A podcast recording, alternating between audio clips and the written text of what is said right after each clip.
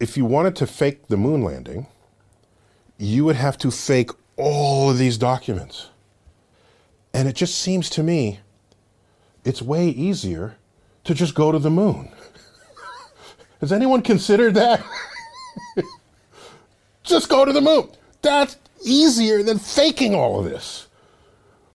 Hello, everyone. That was the voice of popular science educator Neil deGrasse Tyson, pointing out what he sees as the fatal flaw in moon landing conspiracies that it would be easier to go there than to fake doing so. Today's guest disputes this, and not just because Mr. Tyson is begging the question.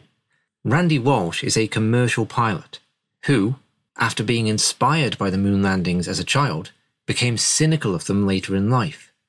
This cynicism turned to research, with a particular focus on the Saturn rockets. Several years and two books later, he is convinced man never walked on the moon. In this interview, I asked Randy about his journey and research before moving on to some more philosophical questions regarding how this issue can best be resolved. I start out by asking how this all started for him. My journey actually began when I was in uh, grade school here in Canada. I had actually just moved to Canada the year before.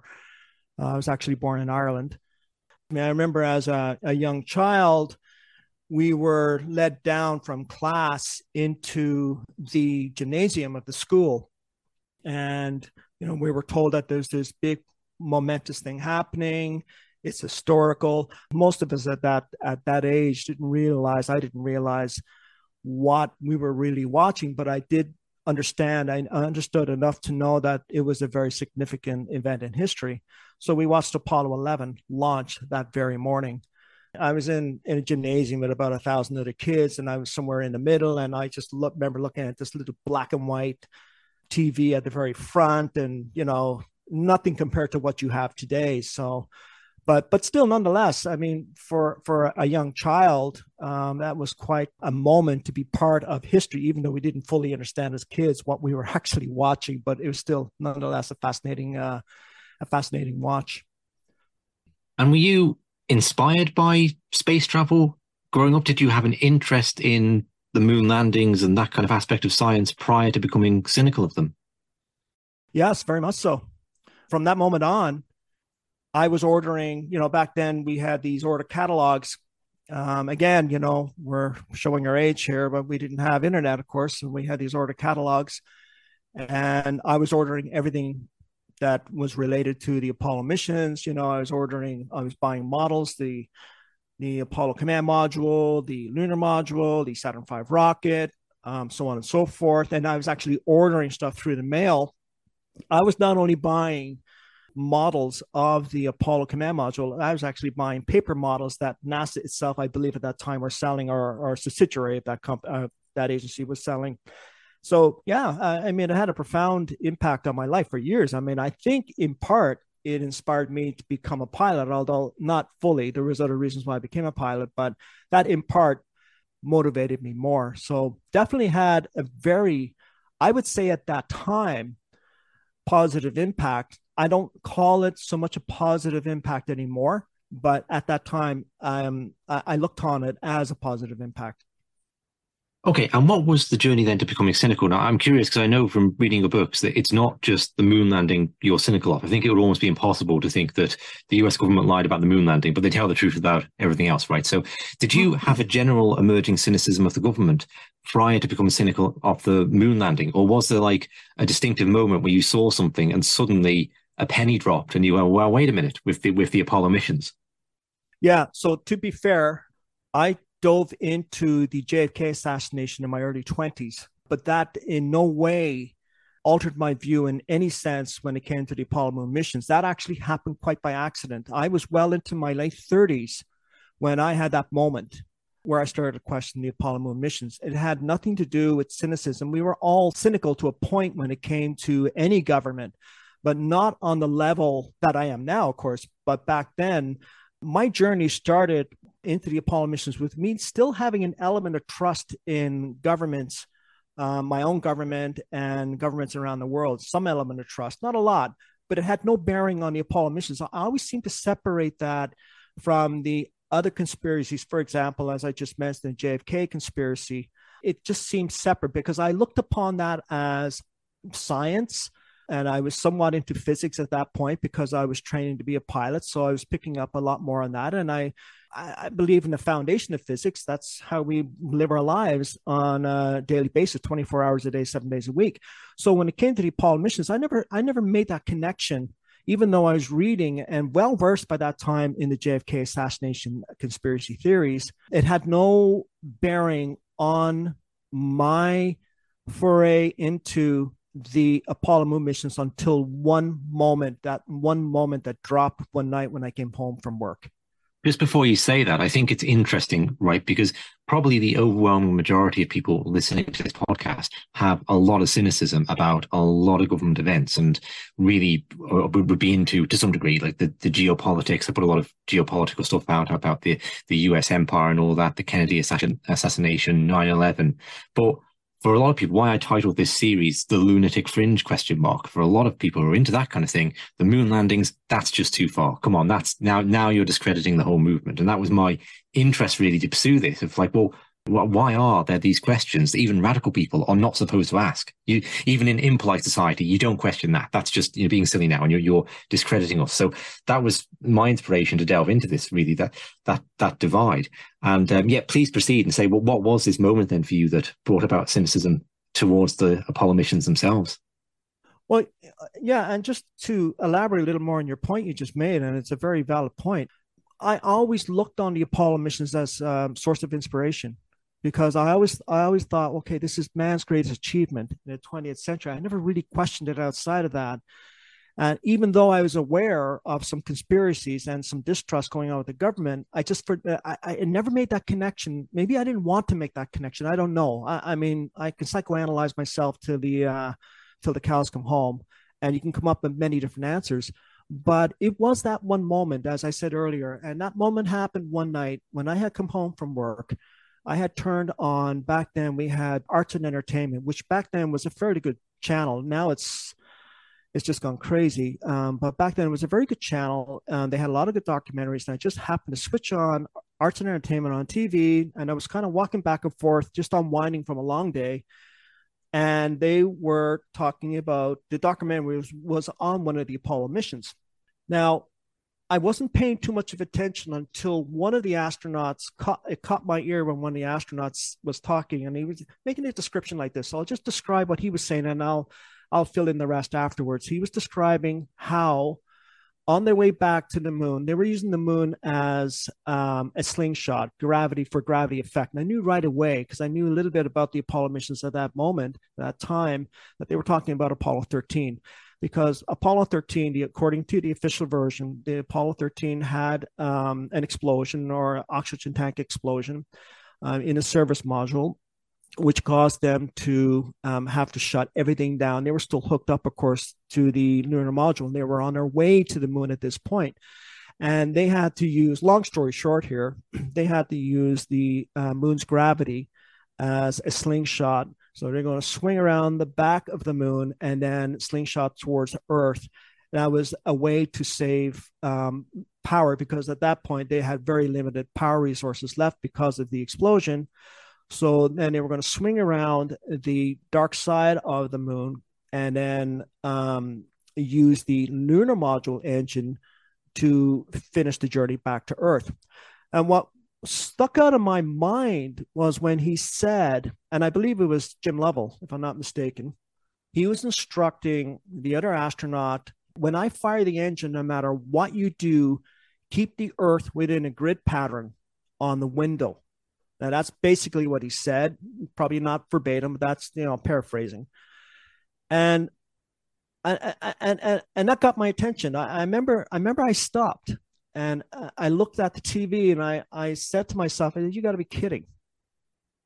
You're talking about using visual reference to navigate a spaceship, a crippled spaceship at this point, a very damaged spaceship. You're using visual reference to put yourself back on course uh, 240,000 miles away from Earth. Now, at that time, I used the figure 240,000 miles away. The actual accident or the actual firing of the engine was about 150,000 miles out at that point, but still, nonetheless, I found it very peculiar that they were using visual reference. Now, I know as a pilot, at that time I had a private pilot's license, and I know from I had enough experience to know what um, uh, flying um, when you're flying navigation and using visual references, how easily you can be lost, how easily you can get off track.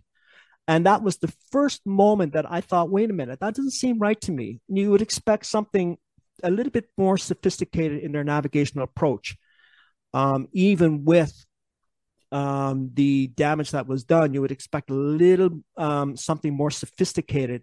And that was my moment right there. That was when, okay, something doesn't seem right about that. And that wasn't the moment when I actually thought the Apollo moon missions were faked, but it was certainly what set me on my journey. It was that one specific aspect of the Apollo missions navigating back to Earth using visual references. Uh, uh, that really that bothered me at that time because I was thinking, wow, I know a little bit of navigation, and that's a sure way to get lost. And especially up in space, if you're 0.1 degrees off your track, you could be thousands of miles off your intended course. You could end up being marooned in an elliptical orbit for eternity.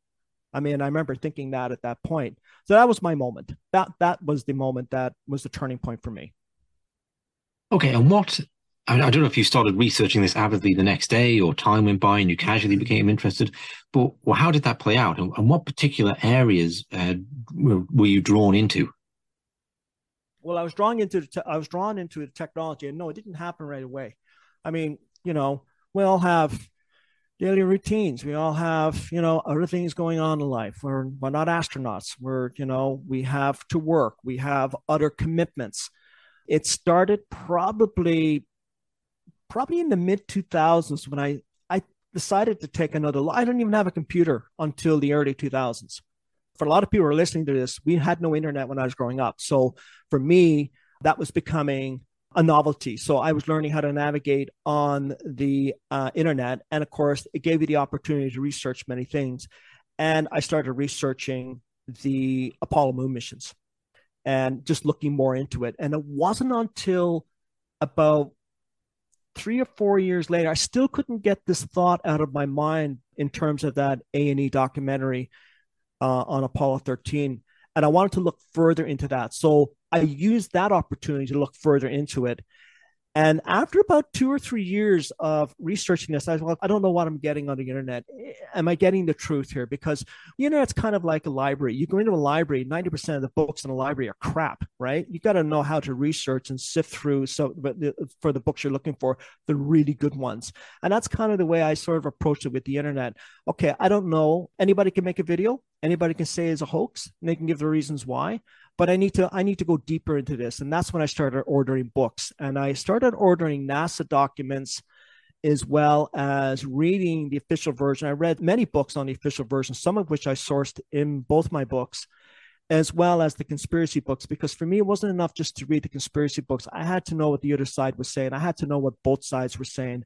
And that was, for me, the only way I can make a determination that I was satisfied with and that I can go forward with is reading both sides of this. So it took about five, six years of bits and pieces until I finally, finally got into some serious um, research in terms of NASA documents and books and so on and so forth, as well as as, as online information.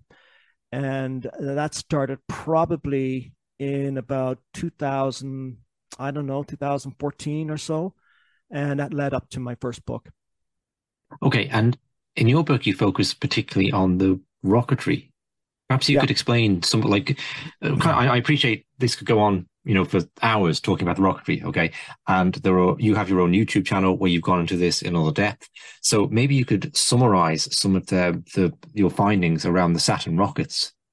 Yeah. Well, actually, then that's something that anybody can do. Just because I'm a pilot or commercial pilot doesn't make me an expert on rocket science. And I have been accused of not being a rocket scientist. Well, you know, um, I, I, never bought into that, that I have no right to have an opinion because I'm not a physicist skilled specifically in rocketry and so on and so forth. Anybody can research this for themselves and come to their own conclusions. That's exactly what I did. What I will say is being a pilot gave me a little more insight into what to expect.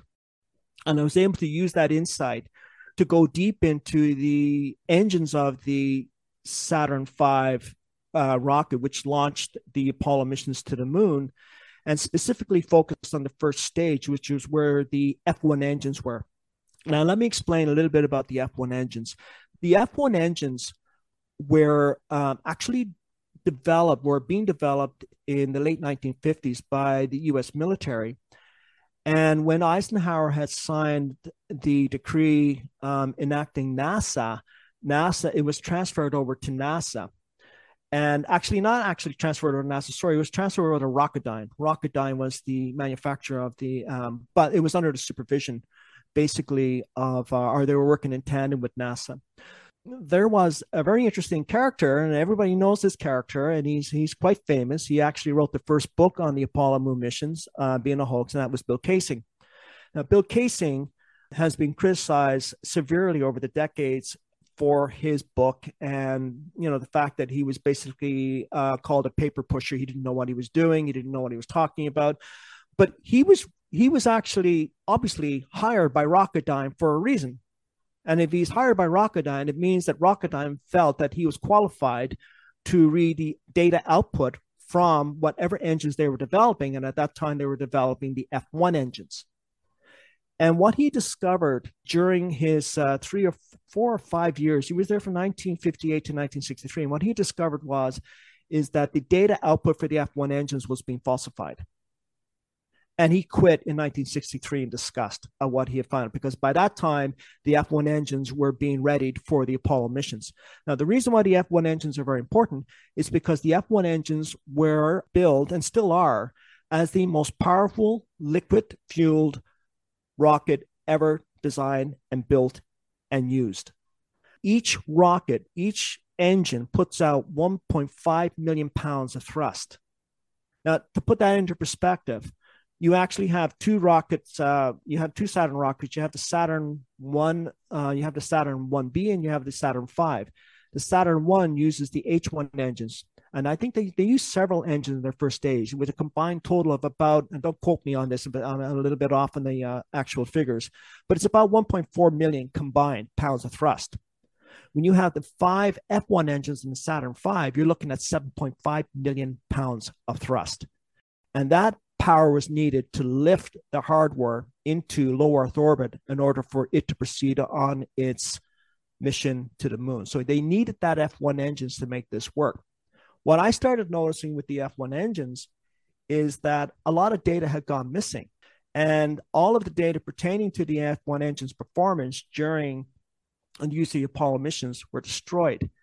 Now, I've had people come back and say, well, Randy, you know, those it's all documented. It's all on paper. We have it on record but the actual source of that documentation has been destroyed. And that was of course the now infamous telemetry tapes because all the data from those telemetry tapes recorded everything from the very uh, first moment that rocket launched to the splashdown of the command module a week later in the pacific ocean. So I became very suspect about the um, performance of the F1 engines, and it went deeper from there. Okay, so would that, with the suspicions of the engines, would that apply to the manned and unmanned missions to the moons? Were they using well, the same engines? Well, if you're using the F1 engines and the F1 engines are not working according to specifications, you have no lunar landing. You cannot get the hardware off the launch pad. You, you, you just can't do it. You're talking about 46, 46 tons of hardware. That was a 3,000, I believe, a 3,000 ton rocket and of that, 46 tons was uh, included the command module, service module, lunar module combined. And you needed that amount of power, 7.5 million pounds of thrust, to get that rocket off the launch pad. That's just to get it off the launch pad, to launch it to an altitude of 40 miles per hour. So that launched up to 5,000 miles per hour by the time it reached 40 miles, where the F1 engines were then discarded and jettisoned. So the F1 engines had to work perfectly from that moment of launch to um, an altitude of, um, I believe it was 40 miles. If those, uh, if the F1 engines were not working perfectly, you had no lunar landing. Those that that that um, that payload wasn't going to get into orbit. Okay, two things I've heard you talk about here is one, that from films of the Apollo 11 liftoff, you can tell from the time period it lifts off to the time it hits a certain type of cloud and where those clouds are and aren't in the atmosphere that the rocket is going much slower than it should have done. And the other issue is the absence of human testing. The, yeah. the rockets weren't really tested very much. Um, and then you have all these successful missions, uh, whereas that's not typical. Most efforts to get anything to the moon uh, fail, but you have consistent, like, well, there's what are the six, um, seven Apollo missions, and they're all really successful because everyone comes home safely, but six of them are perfectly successful. So, uh, could, you, could you maybe speak to that aspect of the uh, of what you found about these the rockets? It's very interesting. Uh, I do want to go back to one point though regarding. Uh, actually, I'm going to write this down. I'm going to go back to this point in a minute because it's very significant regarding what Bill Kaysing had discovered um, regarding F1 engines. But there were, in terms of the testing, there were two on-man launches of the Saturn V to test the, uh, the F1 engines. So that was a, with Apollo 4 and Apollo 6. Now, um, they were both unmanned. The first one, apparently, according to it, now, I always say according to the official version because I've been accused of actually subconsciously endorsing the Apollo missions. While you said that they they launched, and I said no, I said according to the official version. So I always put that in. So if people find that annoying, please bear with me. But it's the way I cover myself because I'm a lot of times I'm talking within the framework of the official version. So I will occasionally say according to the official version. So Apollo 4 launched it was non-man launched, Saturn V, and apparently it worked perfectly. There were no anomalies that were recorded. Um, it was it was considered a successful flight, but not so with Apollo 6. Apollo 6 was a near disaster.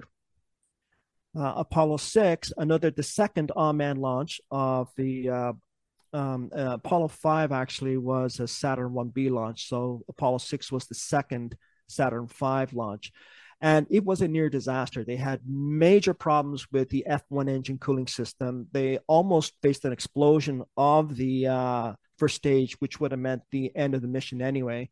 And I remember watching an engineer who had worked on the Apollo mission. He said if there had been a crew on board Apollo 6, they would have had to abort. That's how serious it got. Now, it didn't explode, but it did not reach full power and full capacity uh, its full, uh, uh, sorry, full specification. It didn't reach full power. Let's put it that way. So it was considered near disaster. So it was actually considered a failure, and it was only from that. So what they they had made some modifications to the F1 engines, and they decided, well, they need to launch it again. But this time they launched it, and, and this is an important point. They launched it seven months later under the Apollo 8 mission, which is the first the third Saturn V launch, first Saturn V launch using the F1 engines, but this time with a crew. And I'm wondering if the listener just picked up on something here because they just said that they modified modified those engines to rectify the problems that they were having with those engines, but there was no testing in between. They just went straight from a near disaster to a launch with a crew seven, eight months later. That is a major problem for me. That is a major red flag. There was absolutely there was no static testing done. There was absolutely no testing done further further testing done of those engines to make sure that they weren't having the same problems that they were having with Apollo 6. They went straight from Apollo 6, a near disaster on that mission, to seven months later to another Saturn V launch, only this time it was manned. No testing.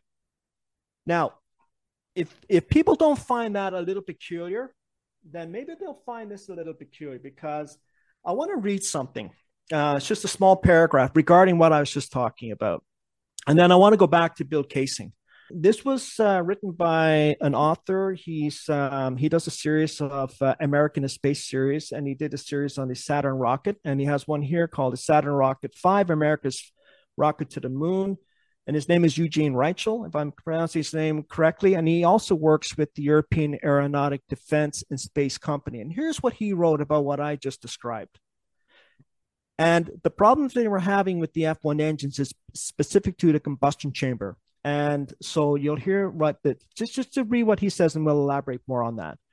Quote, the spontaneous combustion instabilities never reappeared. Until the end, however, the problem was never completely understood To this day, it remains a constant problem in large rocket engines for which an individual empirical solution has to be found.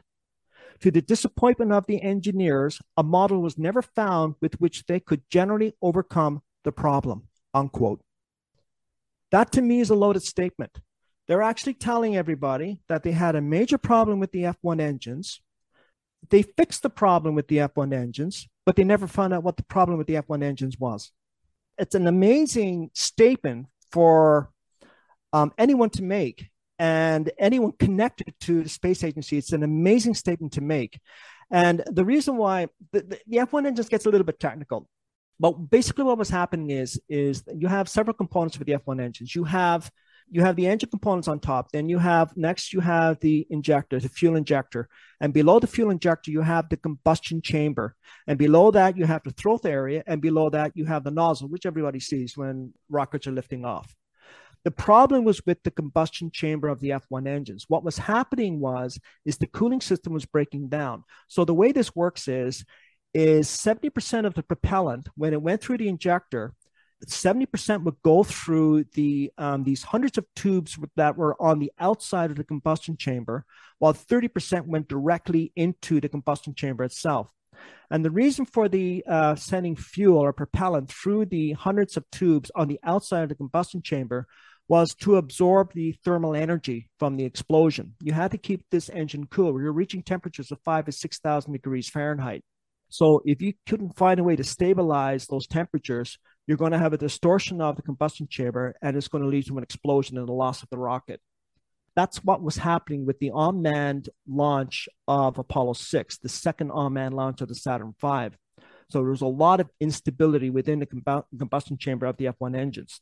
And as I said before, without the F1 engines, you have no moon landing. You're okay. not even going to, yeah. So you're not, yeah. Sorry, go ahead. No, uh, okay. Uh, Apollo 8 is now just tell me if I'm right here. Is that the first crew that orbit the moon and come home again? That's correct.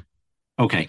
So what I, I generally hear from people who are cynical of the uh, the landings is that they believe that NASA sent probes up and photographed the moon, and they believe that the Russians have sent probes up and photographed the moon, and and that's all real. It's the landing and the return that people are, are typically cynical of, and that part of the reason uh, they believe in, in the probes is because they need the photograph to be able to then fake the moon landings here on Earth. But if there's a fundamental problem with the rocketry, would that affect even NASA's ability to send a probe up around the moon? Or indeed, well, the Russians are using different rockets, but um, the Russians, one thing I learned in your book, that it, it's something I feel I should have known this, that they should, it, this should be a commonly known fact, but the Russians actually got a tortoise to orbit the moon. That was the first creature to, and I'm, I can't believe that that's not something I knew. That's, that sounds like something everyone should know. But what, what's your opinion on, on just the unmanned probes that go up to the moon in that case?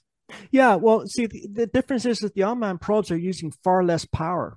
So you're not using right. an F1 engine.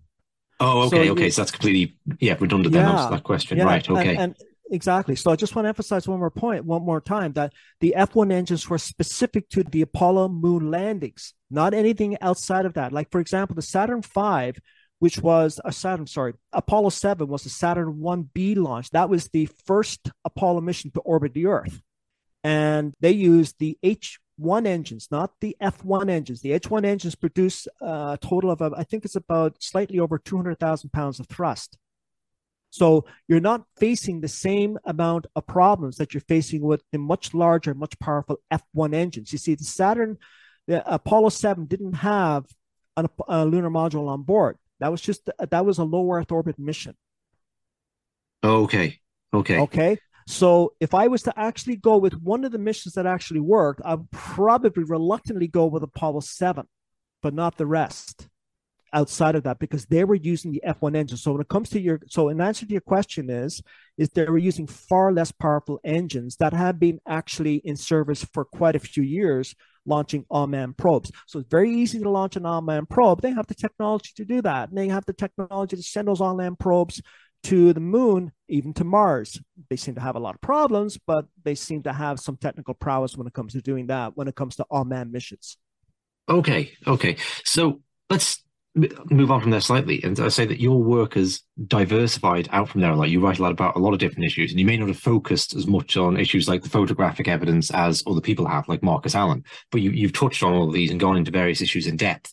How have you found the communication with people? I don't doubt there's a lot of people out there who are skeptical, cynical, or even hostile uh, to your work. Have you found dialogue uh, to be productive in some ways? Do you find people come back to you uh, with a criticism and you sometimes think, oh, yeah, they really got me there. That's a good point. Or has it been a more fruitless experience than that? If it's, it's just people kind of chirping more inane criticisms? Yeah, everything. I mean, you can think of everything, thrown into the mix. I've had it thrown at me. Um, I have a lot of support, and I always like to thank the people who are listening that support my work and support the work of others, including Marcus Allen. Uh, Marcus Allen is um, a Moonhoax researcher himself. He's been doing it for 25 years. He's actually the distributor for Nexus Magazine. Uh, you've seen some of my videos with him. There's also Scott Henderson here a lot, and there's also um, Bart Sibrel, of course, just put a book out too, a really, a, a really good read.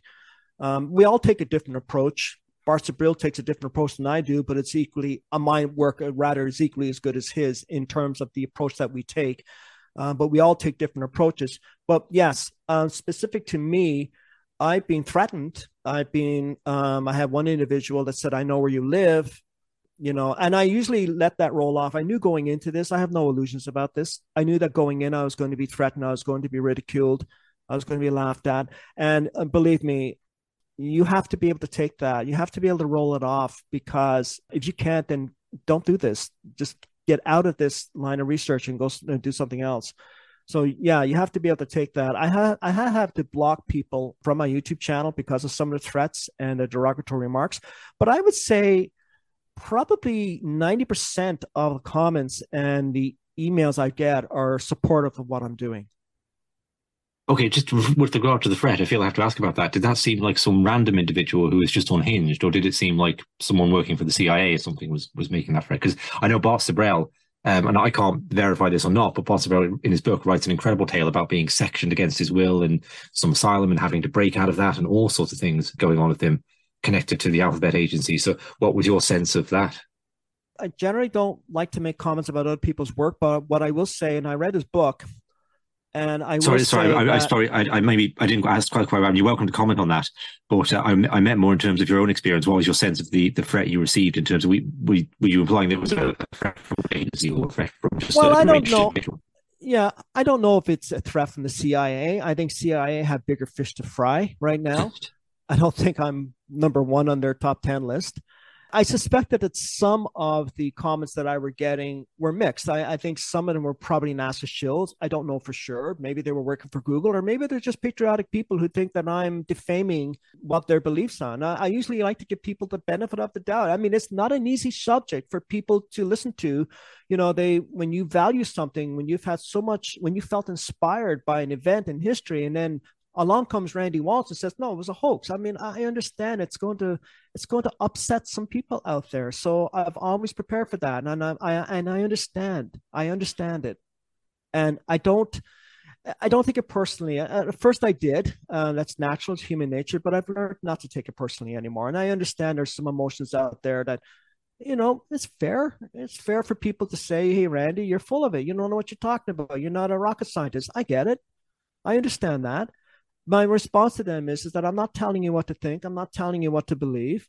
Um, all I'm asking you to do is do the research I did. Maybe you'll come to a different conclusion, and maybe you'll come to the conclusion I did. But all I'm asking you to do is do your research. Do you ever find any productive interactions with people who are on the other side of the fence in terms of do you feel that you've received criticism that's valid and have you adjusted your work accordingly, or, or does that not exist really? No, that has that does exist too. Uh, with with some individuals, I have had some interaction back and forth with um, maybe one or two. I can't say, I would say maybe about 10, 15% of people who disagree with me have been very civilized and want to talk about it. The others have been very borderline abusive and, and threatening.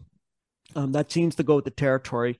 Like I said, I don't respond to them anymore. I block them. I'm, I've got better things to do in my day than to sit here and argue with people. I'm not, look, I'm not out to change anybody's minds. I believe what I believe. And it's up to the reader to read my books or not read my books. That's up to them.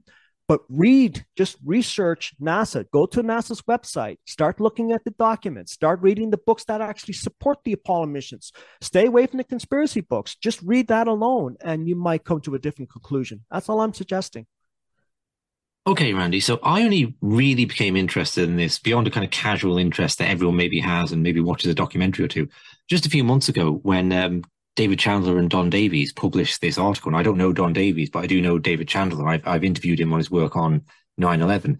And they published this uh, article with these three, what they saw as knockout punches to dismiss the moon landing hoax. You know, I kind of took objections. I don't in a sort of personal sense, but just in the like, you know, I don't think it's very well argued. Okay. I don't think you, that would be the way to go about it to predetermine what three cases are going to be the knockout punches. And I don't think they were really knockout punches. So this kind of, um, got me interested really in the question of taking a step back from the question of, well, did we go to the moon or not to, well, hang on, if we wanted to uncover that, how would we go about it? What questions should we be asking? Is it even possible for the average person who's not going to devote years of their life to rocketry or analysis of photographs or the geology of moon rocks to even come to a conclusion on that? And I think another aspect of this is that most conspiracies around John F. Kennedy or 9-11 will fade into history. I interviewed a fellow on the assassination of William McKinley the other month. Fascinating interview. Yes. Who even who oh, even knows who even knows about William McKinley now and his assassination? Like no, no so there are people now up to 25 years old who don't even remember 9-11. So all these things will fade into history with the exception of the moon landings. And it seems to me that irrespective of whether men step foot on the moon or not, as we pass the 50th anniversary of no return trips, the number of people who are cynical of that is just going to go up and up and up. And uh, the the astronauts that, um, that I think there's four remaining, okay, and they're all around 85 years old. They're on the average life expectancy. So even if they live to be the oldest men in the world, we've got another 30 years, and most people don't live to be the oldest men in the world. And we're back in a world then where no one's walked on the moon. All the people that grew up inspired by listening to this on the radio as children will eventually die off and you'll have a group of people who it's, it's more of a distant thing. And I just wonder, you know, at some point, when does it become like maybe learning Santa Claus doesn't exist? People, irrespective of whether they went or not, people will have this feeling of, hang on a minute, a hundred years and no return verdict? When is the upper limit? So what's your sense of uh, the issues that could potentially resolve this, uh, the, the, best questions to ask to resolve this for, for the general person who's, who's kind of interested in it? Well, my first inclination is to fire back a question and ask whose fault is this? I don't blame people for either being cynical or for being angry. I don't blame average people for this. This stops at the very doorstep of the power elite. They're the ones that created this. They're the ones that created this in the last several decades. Not you, not me, not my next door neighbor, the power elites. We saw evidence of this, abundantly clear evidence of this in the last three years. How we've been manipulated, attempts at mind control, threatened by the very people we put in office to represent us. And I think that a lot of this fault lies right at the uh, power elite doorstep. They're the ones responsible for this. They, they created such, I mean, the whole JFK assassination was, was a fiasco from day one. I mean, the Warren Commission, all of, I've read it. And anybody who reads that and wants to be honest with themselves will know it was a whitewash. All you have to do, you don't have to read anything else, just read the Warren report. It'll tell you right there.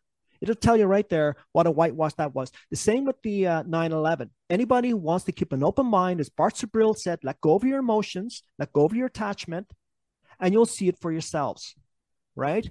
And I get, I, I do get a little fired up when when we're ta- when talking about this because I, I'm asking people to put trust in our own abilities to search for themselves. Governments, the world was never like this. Governments are not there to control us. Governments are there to work for us. It's up to us to decide. And that means if governments come up and say, man, oh, they landed on the moon, okay, show me. Show me the proof. They killed JFK. Lee Harvey Oswald killed JFK. Show me the proof. I read your proof. There's no proof. I read the books. I read the documents, NASA. In my opinion, I will say, okay, it's my opinion for people who want to get upset with me. It's my opinion. There's no, there's no conclusion. There is no evidence either way. Uh, major conspiracies happen in the 20th century, and there's a reason for that. Governments lie, and they even admit they lie years later. How many times have we heard of Area 51? And how many times has the CIA and the government come out and say Area 51 doesn't exist?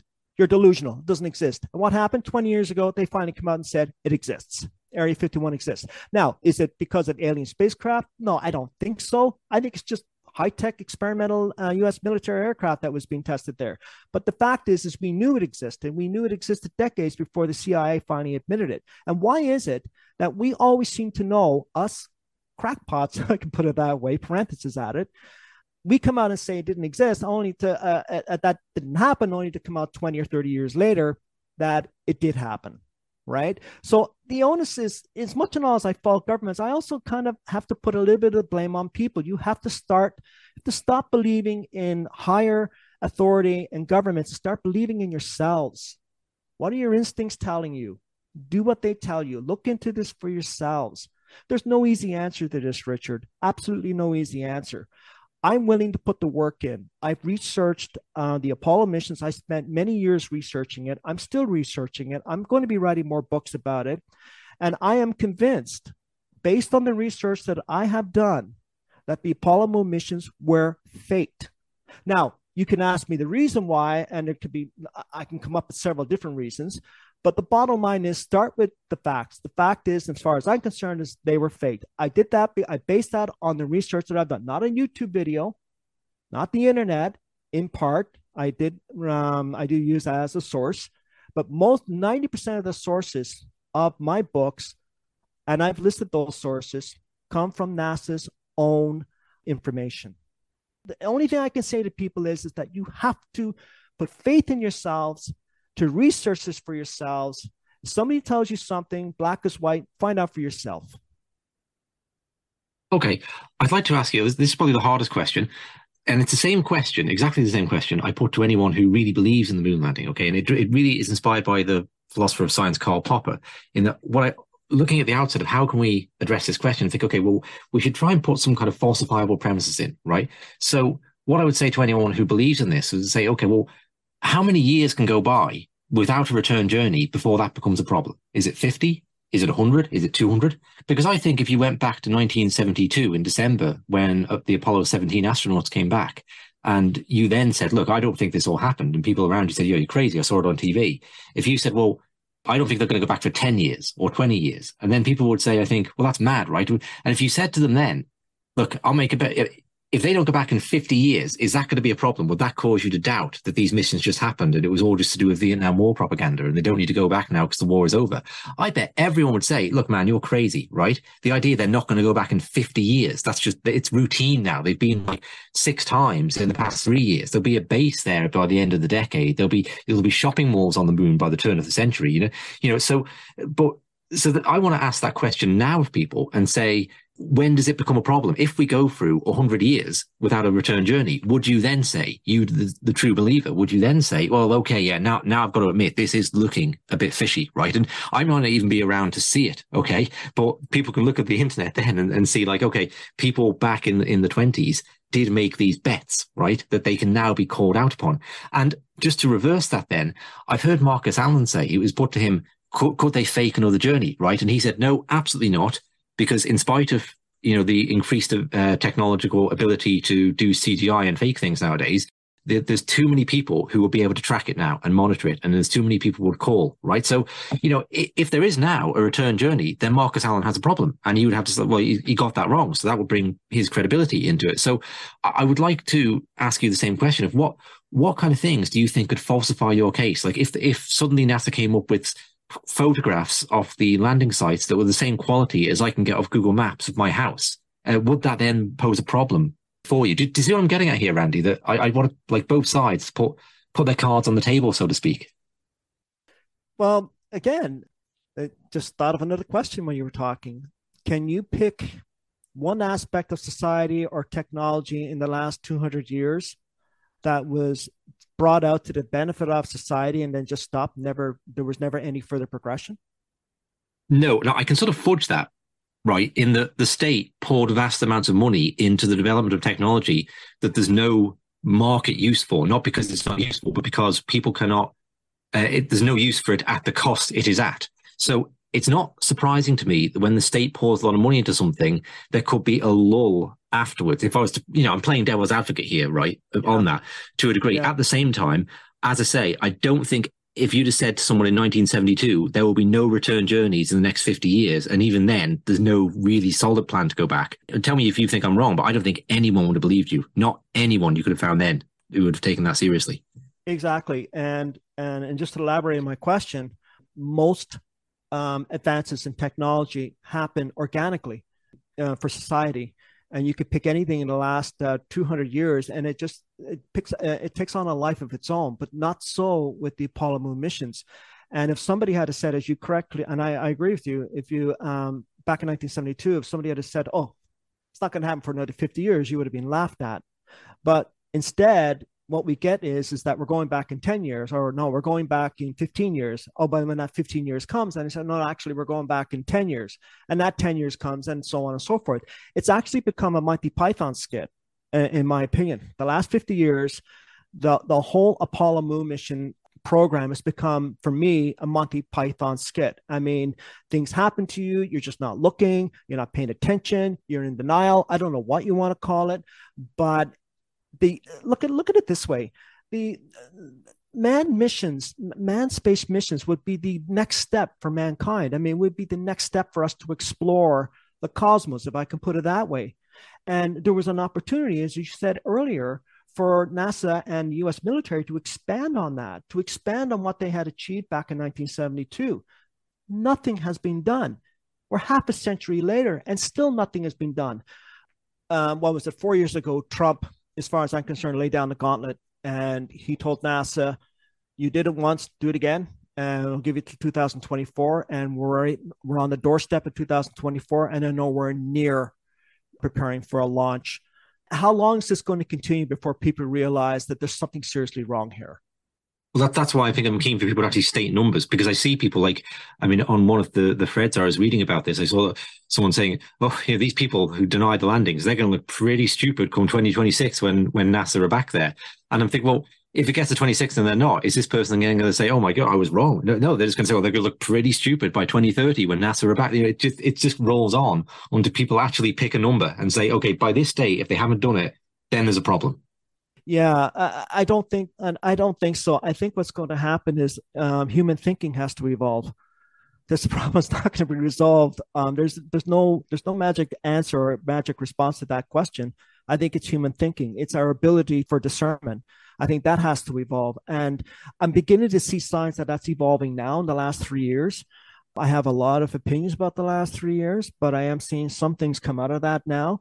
And uh, you know, um, you're right. I mean, it's another 10 years. Well, by 2035, you're going to be really embarrassed. But then I have an easy answer to that. But you're using the same technology you used 50 years ago. The technology itself has never advanced. In fact, the technology for the space shuttle, you could argue, actually goes back several hundred years. The solid, solid, solid fuel boosters have been around for several hundred years the technology that was used for the space shuttle is the same technology. In fact, it's almost the same exact engines that they're using on the Artemis rocket to launch the manned missions. And that's going back four decades. And yet they're still having major problems with that. Well, the, the uh, logical question is well, why are you having problems with it now when it worked well 40 years ago? Let alone 50 years ago when we're talking about the Apollo missions. The F 1 engines were never used again. They were taken out of service after 1975 the last launch of an F1 engine. And then in 1981, you had the launch of the space shuttle. And those engines are now being used on Artemis rocket to launch the upcoming, let's just put it, the upcoming manned missions to the moon.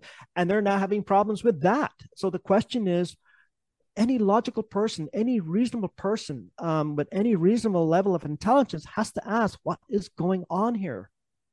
I've had one argument I want to bring up. One argument I have put to me recently I've talked about this in the book. A lot of the documents for the Saturn V and schematics for all of the hardware have been destroyed. And I don't say lost, I say destroyed. Have a lot of evidence that they've been destroyed. And people will say to me, well, you know what, Randy, we don't have the plans anymore for our 1950 DeSoto. So did that not exist because those plans are destroyed? Of course not but you built on that car. You've built on that 1950s technology in the last several decades, and you refined that technology. The same with aircraft. Aircraft have refined their technology from props to jets, although it hasn't seemed to have gone any further except for some refinements in computer software. So there has been an argument to be made that, you know, when it comes to the specific to the rocket industry, there's been no uh, there's been no progression at all in terms of the technology. There's been no building on that technology, and that technology itself has been destroyed before we've had a chance to build on it. I want, I just want to ask one technical question, sort of referring to this point of falsification, and also on the the satellite photos. Right now, am I right in saying I've heard you say that when we have these um, these photos of the landing sites come back, they don't really show anything. My, to my mind, they're they're more of a refutation than they are a proof because I can look at a Google satellite image of my car and remember what car I was driving in 2011 or whatever, right? But the lunar satellites that have gone over, for one, NASA seems very disinterested in photographs. Like it would almost be, it's almost beneath them to take a photo of Apollo, as if who would be interested in that.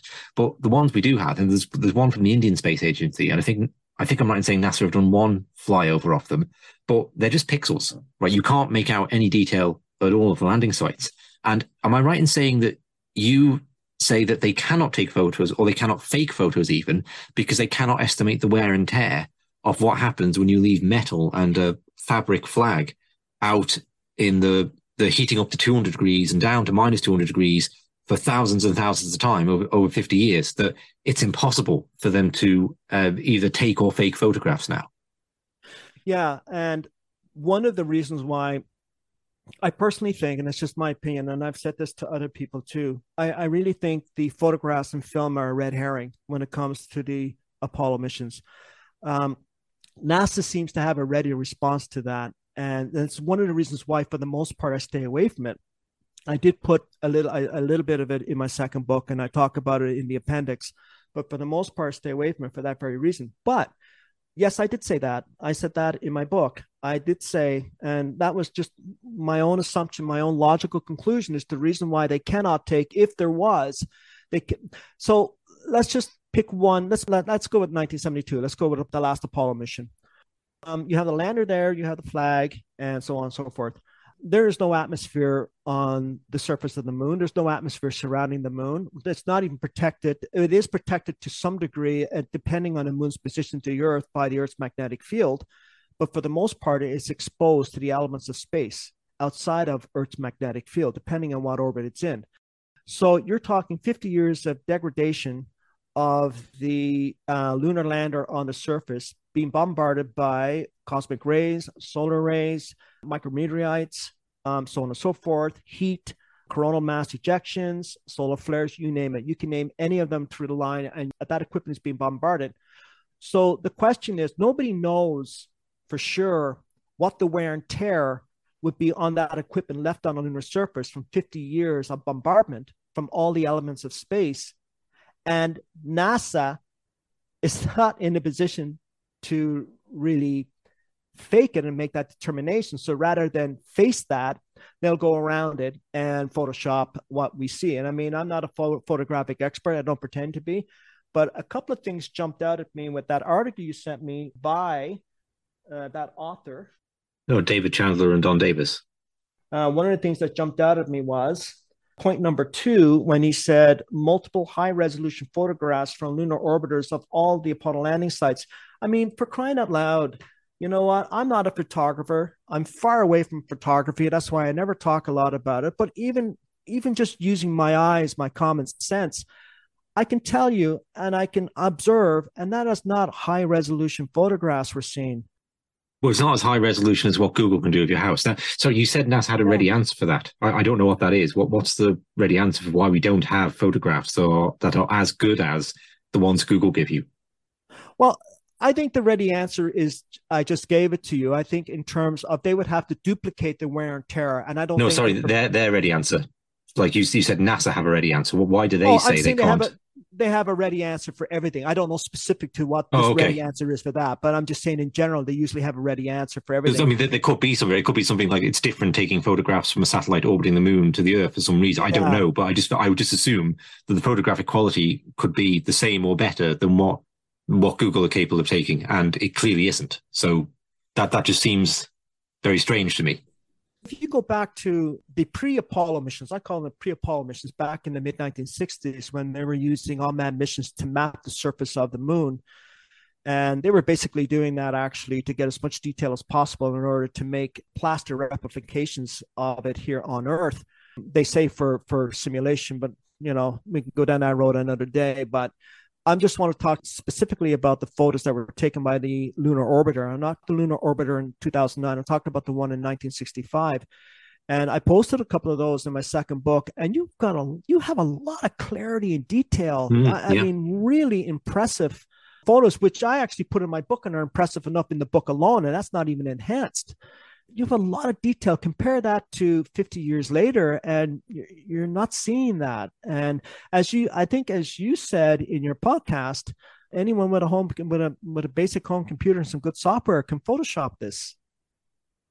Yeah, so it just didn't strike me as a proof that it's almost more like a disproof because well, where are the photos? Like no one is that wouldn't be the, the 50th anniversary, and no one wants a photo of that. It's it's not like there aren't probes flying around there anyway. So that yeah, it doesn't make sense to me. Yeah, and, and and I mean, I mean, there's other comments that they made in our article too, like lunar rocks are depleted of volatile materials, most most notably water. But uh, then again, like, and I'm surprised at this individual because he has quite a uh, quite a good background, an academic background, and that he didn't do his research because I have in a book I, that was published like I don't know, probably 20, 30 years ago, and I think I posted, I actually talked about this in my book. They indeed did find water particles in moon rock.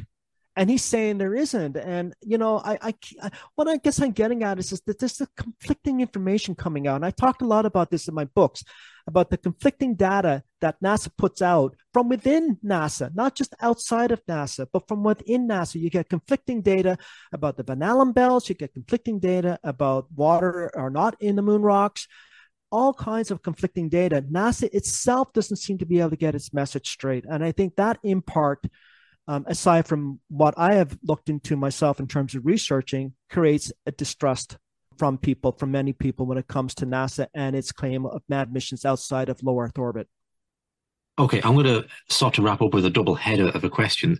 The first one really is how do you keep your sanity in this? Right? I don't mean you specifically, but anyone, because if you go looking on any platform for moon landing hoax videos, you're not going to click too many times before you find a space station hoax video and you start watching space station hoax videos, then you're going to get all the other probes are hoaxed, and then you're on a slippery slope to space is faked, right? That that's where you that's that's where you go. And some people won't only go there on YouTube; they'll go there in, on in their minds. And there is a certain logical chain to that, right? Because well, if NASA faked the six Apollo missions, uh, seven Apollo missions, it's not likely that they were completely honest about everything else. Come on, there's there's some other fakery somewhere there. So then well, where does it end? Are the space station shots filmed in an aeroplane and, and this kind of thing? So, uh, how do you get off that slippery slope at some point yourself there? And what would you say to other people who might struggle with that, quite frankly, if they, they get on this train?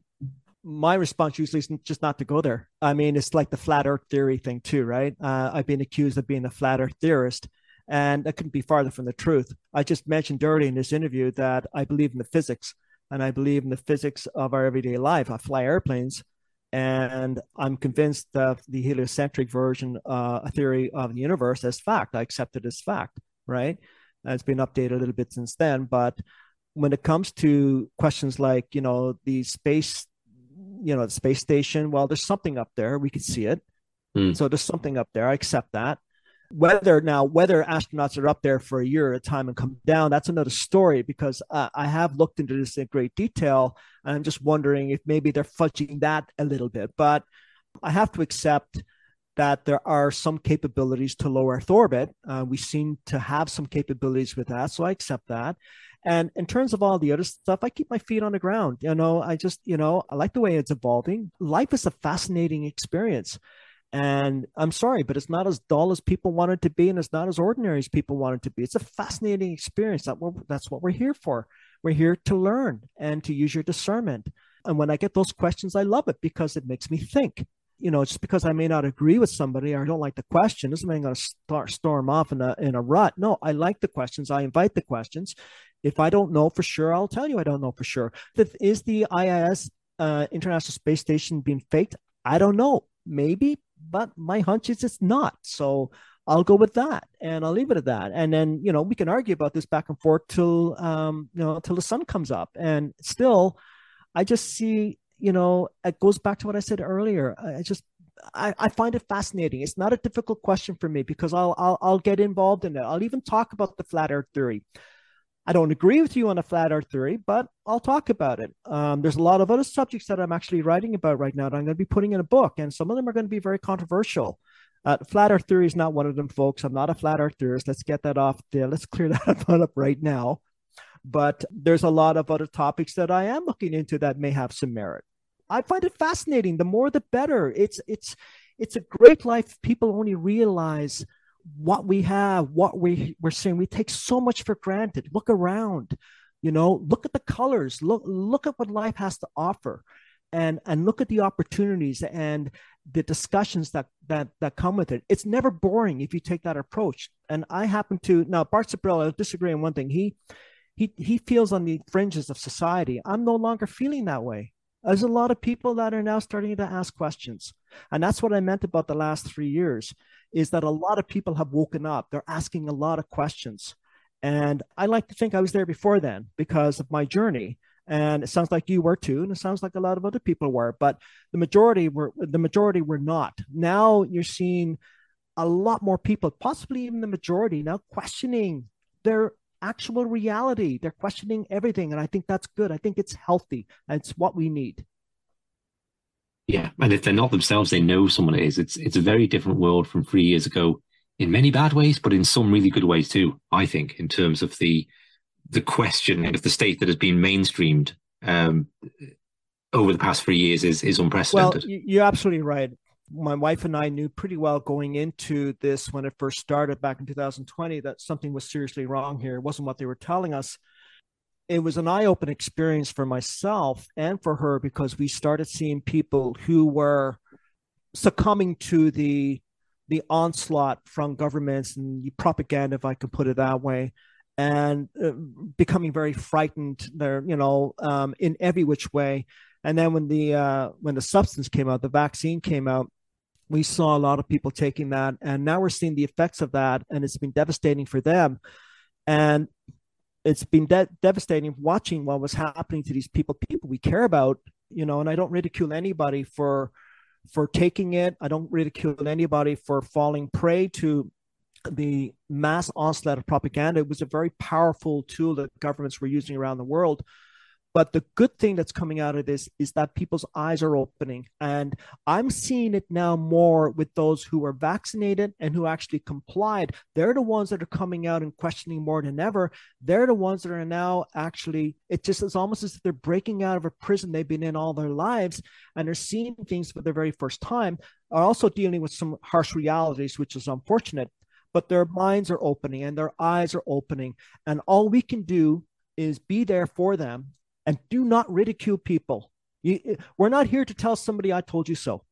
We're here we're here to help as much as we can.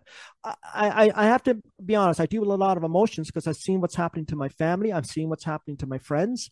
I'm seeing what's happening to my next door neighbors. And, um, but I'm seeing a silver lining, if I can put it that way. Um, it is an awakening process that humanity needed to go through. I don't. I, am not saying that I'm happy it happened. I'm not. I, I think that um, there's a lot of people that should be called to speak for their crimes. I, am hoping for tribunals. We're here in Canada right now. Canada is is what, what it was getting scary over here for a while. It's starting to. I'm starting to relax a little bit now, but it was getting frightening um, seeing what was happening. Because I, I, for me it was watching it was, it was like watching a movie a horror movie playing out in front of my eyes. Because I, I only in this in this case I knew the ending right? And I knew what this I knew I knew this vaccine was going to do to people. And this is another lesson in discernment is that you have to ask questions.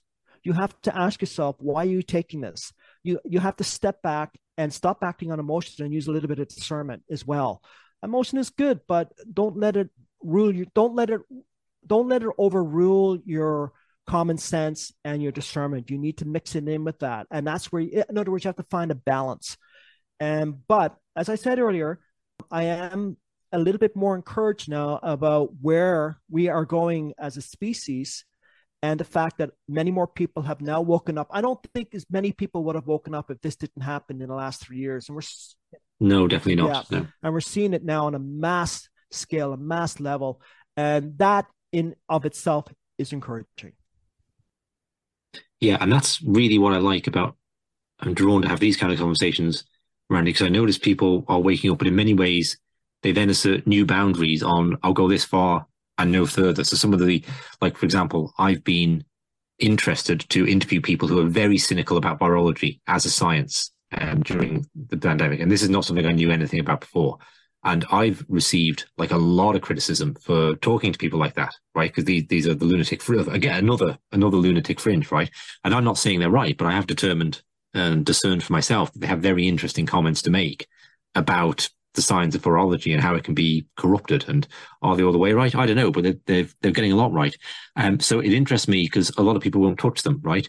And that's what I see with these things. Like people get into geopolitics and they will be interested in the Kennedy assassination and consider it to be a CIA conspiracy, but they won't go near the moon landings. Okay, because that's too far. And I don't want to tell people that you should believe that no one went to the moon or you should believe the viruses don't exist or anything, but I want to just question where we put those lines and why we put them there you know and and what what is it like to playfully step over them for a while and look at that next little bit uh, without fearing that we go into some sort of psychosis where we we think we're living on a flat earth or something you know yeah. so that that's my interest in in pushing these limits yeah, exactly and just to be practical for a second i mean i i, I talked a, a very good example in my first book when three harvard scientists back in 1968 had uh, done a study in heart disease and they had concluded that um, sugar was the biggest driver in in contributing to heart disease than anything else.